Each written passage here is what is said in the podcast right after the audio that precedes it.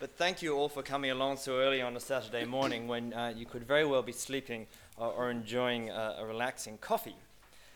What I'd like to do is start the conversation um, by reporting on the results of a study that I recently completed with my, my colleague Jonathan Bright from the Internet Institute.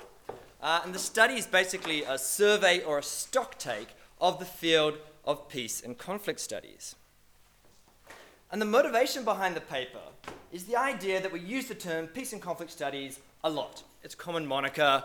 There are research institutes that carry the, la- uh, the label, academic degrees, programs, conferences, journals. All use the term pretty regularly.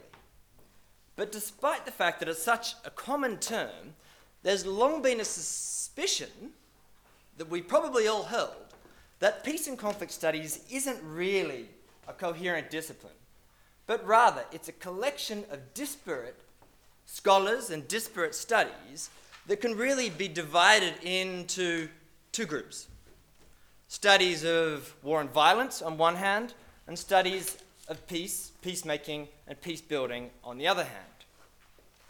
Given this suspicion, my colleague and I decided to investigate whether or not this is the case. And so, in this study, we've been asking the overall question Does the study of peace and conflict constitute uh, a coherent academic discipline? And to do so, we've asked two empirical questions. Firstly, what do we as a group of scholars actually study when we study peace and conflict? Is it peace or is it war? If we actually do study both peace and war, then is there any interrelationship between those two sets of literature. Why are we asking these questions? It's not just navel gazing, it's not just us trying to work out what we spend our days doing, but we think that there's a really important sort of ontological aim to this project. Because the field of peace and conflict studies, unlike pretty much any other discipline in the social sciences, is underwritten by a normative goal. We may try to pretend that we're objective political scientists or otherwise, but there is a normative foundation to what we do. And the logic is that we study conflict processes ultimately to give rise to ideas that could facilitate the peaceful management of conflict. That's why we do what we do. If we're to collectively realize that goal, then it makes sense that we would study war and violence it makes sense that we'd study efforts to prevent, manage, respond to violent conflict. It makes sense we'd look at the relationship between war making and peacemaking. And it also makes sense that there would be dialogue between those who study war and those who study peacemaking. But is that actually the case in practice? This is what we tried to work out in, in this study. Um, so, just to walk you through the, the methods and the finding, the first question what do we study when we study peace and conflict? Is it peacemaking and or war making? It is Saturday morning, uh, and I would simply freak you out if I gave you too many methods and too much of a methodological discussion, so I won't burden you with that, but let me briefly suggest how we've done the study. Together with uh, some DPhil students from the Department of Politics here, Sarah Usher and Dana Landau, uh, we examined 900 articles from 18 leading journals, peace and conflict journals, and journals of international relations. Um, what we were most interested in when we read these articles is what the ultimate substance of the article is. Is the article about conflict prevention? Is it about conflict processes, so war and violence? Is it about conflict responses, peacemaking and peacekeeping? Or is it a combination of the above? Is it about peace and conflict, if you like? Uh, so we gathered, uh, read the articles, and coded them that way. We also gathered uh, information on the methods used, citations, uh, biographic details, authors, institutional affiliation, uh, etc. Um, putting all that together, what did we find? So th- these are the results of, of what we studied. It turns out that a majority of what we study in the field is conflict processes, war and violence. More than half of the articles that we looked at focus on war and violence specifically. Around about a quarter of the articles focus on conflict responses, so peacemaking, peacekeeping. Um, and there were lesser numbers uh, of articles that looked at conflict prevention uh, and combinations thereof. So, first takeaway is a plurality, a majority of articles, in fact, focus on war and violence, uh, but there is a limited number of studies of responses to war and violence. We weren't just interested in numbers, but we were interested in what the field respects and privileges uh, from a professional perspective. So we also looked at citation counts. Uh, and there were some complicated calculations that my co-author ran, uh, which weighted uh, an average citation counts, and we don't need to go into the details of that, but this is the breakdown over here. After being weighted, we found that conflict process articles, those on war and violence, uh, on average received 2.25 uh, citations per year, which is considerably more than articles on conflict responses, prevention, or otherwise. Another way we can think about what the field privileges is by looking at, uh, at journals. There's a lot going on here, so let me break it down for you. What we've done is uh, disaggregated our data according to the specific peace and conflict journals that we looked at, and then they're ranked according to impact factor. Left to right, top to bottom. So highest impact factor, lowest impact factor. What we need to take away from this is that all of the journals that have the highest impact factor, so here we have International Security, Journal of Peace Research, Journal of Conflict Resolution, all of them primarily publish on war and violence. The journal that primarily, almost exclusively, publishes on responses to war and violence, that is international peacekeeping, has the lowest impact factor in the field, despite the fact that it's a great journal and many of us read it. However, this does suggest to us what is professionally privileged. So, to summarize what we study, in large part, it's conflict processes. More than half the articles are about war and violence. They're the most heavily cited, they're most heavily represented in the top, journals. However, we don't just study war.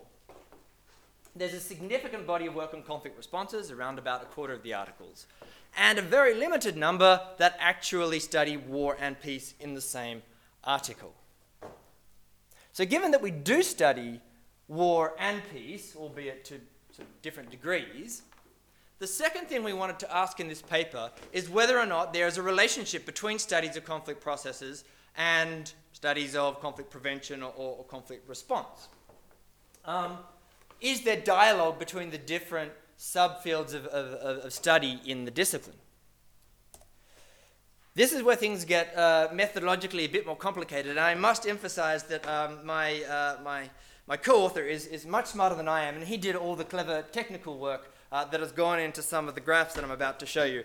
Um, and so during the Q&A, if you have complicated methodological questions, uh, I'm going to uh, defer to him, and he couldn't be here this morning.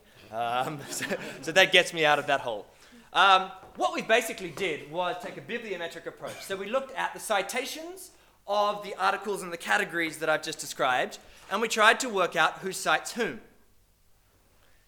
Our measures were sort of two measures. Firstly, we tried to work out insularity. So we looked at the degree to which articles from one category cite other articles within that category as opposed to articles from another category. So, how insular, how siloed are each of these categories that I've just uh, discussed. Um, and we also put together a full citation network map. Uh, you'll see it when we get to it, and I'll try to explain it then. Uh, but it's, it's, it's a little bit complicated to explain for the moment.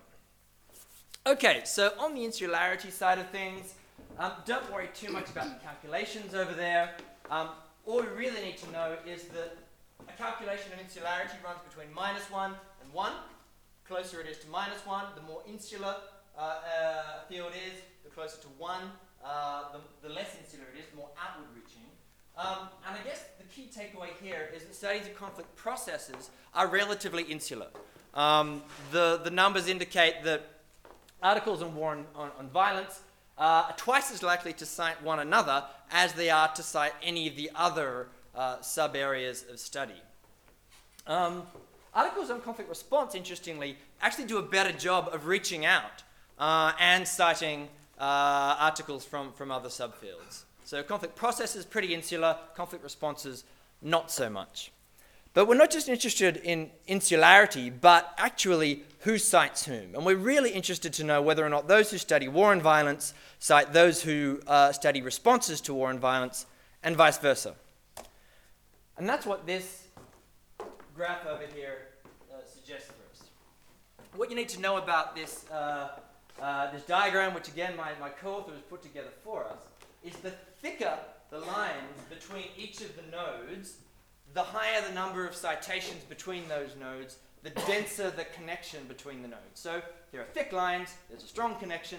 If there's a thin line, there's a weak connection. And what I want to highlight here is the very thin connection between studies of conflict processes, studies of war and peace, and conflict responses, uh, peacemaking, peace building. Very, very thin connection between the two key areas in what we study. That's reaffirmed with this, and this is the complicated uh, table that I had uh, alluded to earlier. Um, so, what's going on here?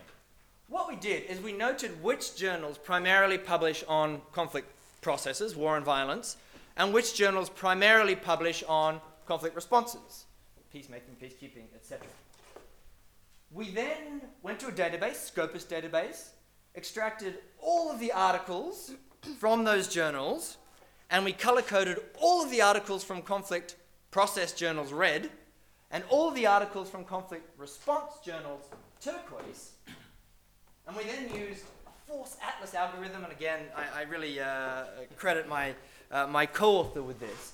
And what this does is it bunches articles that cite one another and diffuses articles that don't cite one another it basically ends up giving us a visualization of the connection between conflict process journals and conflict response journals. And it, it's a bit rough and ready because obviously not every article in one of those sets of journals is going to be about conflict process and response, but it gives us an idea. And you can see journals that primarily publish on conflict processes are pretty separate from journals that primarily publish on conflict, um, or, or, largely um, publish on, on conflict responses. So, what do we take away from, from this? Um, is it a divided discipline? Well, it seems to be the case. Uh, studies of conflict processes are fairly insular, conflict processes, uh, responses, uh, less so.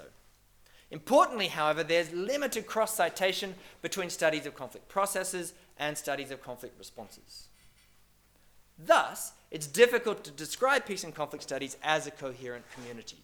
It appears that the discipline is divided. So, to close things out, I want to offer a, a few provocations, really, rather than explanations of what's going on here. How can we make sense of it? Uh, how can we make sense of this, this violence bias, um, we're calling it, in the field? How can we explain this division within the field? And to do that, we've looked at some correlations on the, the biographic details uh, that, that we gathered. So, the first thing here is, is about data availability. And I guess the, the explanation here would be that war and violence can be observed. Therefore, they can be explained and studied and, and explained empirically.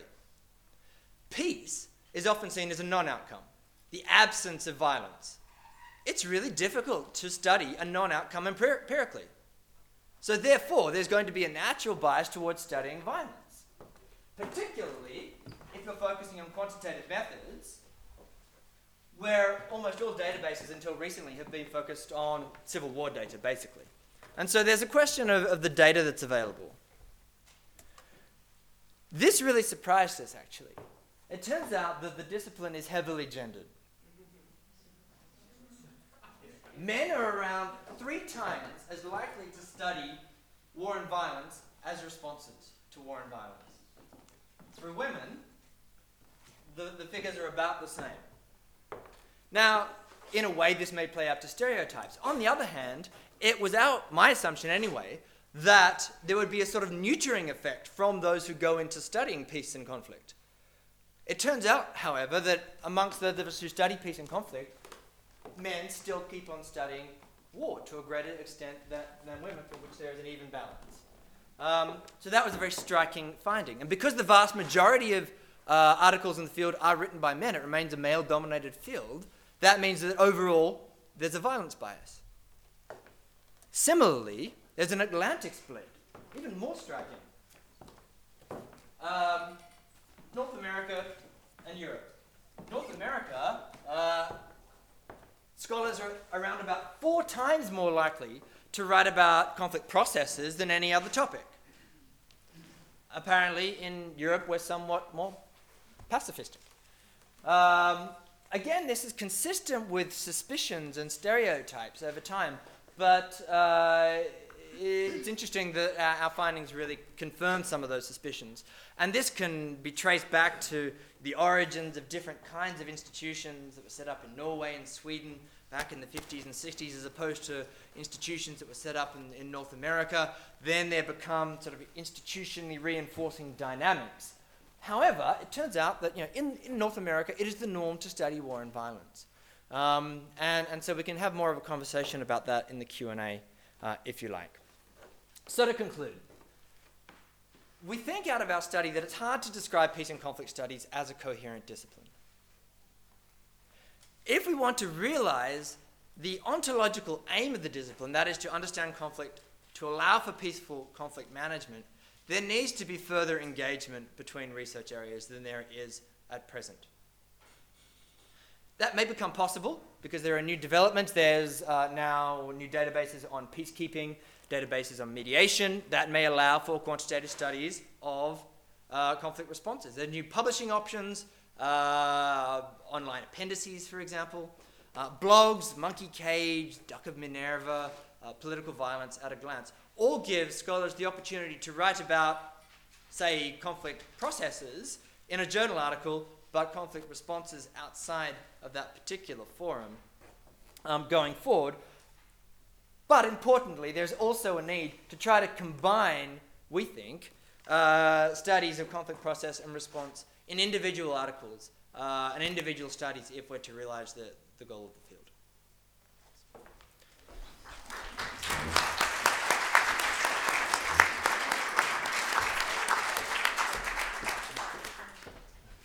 Thank you very much, John. Our next speaker is Professor David Keen, and he was speaking on war and peace, two sides of the same coin.